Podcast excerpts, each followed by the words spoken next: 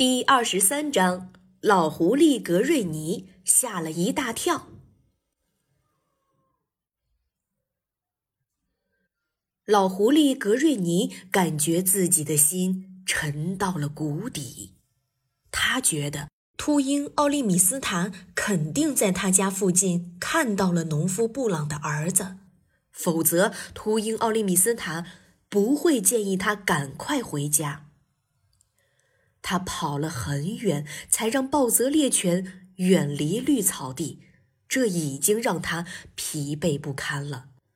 他原本想找个阴凉的小路，慢慢往家走，但现在他必须比之前跑得更快。他要尽快知道农夫布朗的儿子是否已经找到了他的房屋。幸好我告诉雷迪躲在屋内，不要出来。直到我回家为止，幸好我之前告诉他了。老狐狸格瑞尼边跑边想，这时他听到一阵歌声，似乎有人在他头顶的树枝上唱歌。每天都是阳光明媚，无论跳舞或玩耍都不觉疲惫。我们快乐的奔跑比赛。不管输赢，都微笑着面对。老狐狸格瑞尼知道这是谁发出的声音，他抬头看了看，正如他所料，西风妈妈的孩子们，快乐的小微风们，正在树枝间玩耍。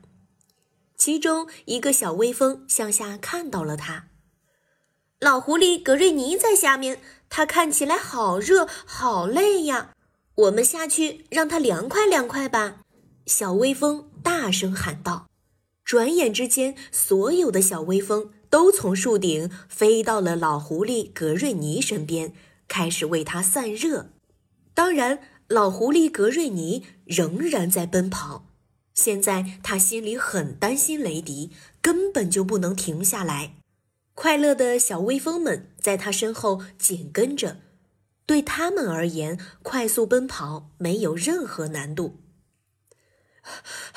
你们看到农夫布朗的儿子了吗？老狐狸格瑞尼气喘吁吁地问道。“哎呀，看到了！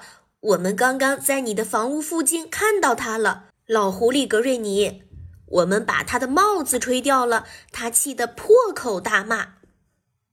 小微风们大声喊道，然后高兴地大笑起来，好像跟农夫布朗的儿子玩得很愉快一样。但是老狐狸格瑞尼根本没笑。哎呀，真的，的确没有。他更加绝望了，他跑得更快了。不一会儿，他跑到了小山顶上，向下看了一眼。突然，他的心脏好像要停止跳动，眼睛几乎快凸出来了。农夫布朗的儿子就站在他家门前。与此同时，狐狸雷迪竟然从门口探出了头。老狐狸格瑞尼看到农夫布朗的儿子拿枪指着雷迪，他不敢看这一幕，直接用手捂住了眼睛，然后。他等着枪响，但是枪没有响。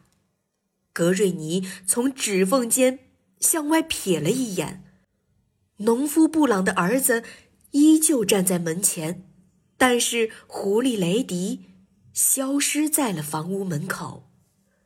老狐狸格瑞尼舒了一口气，这次真把他吓得不轻。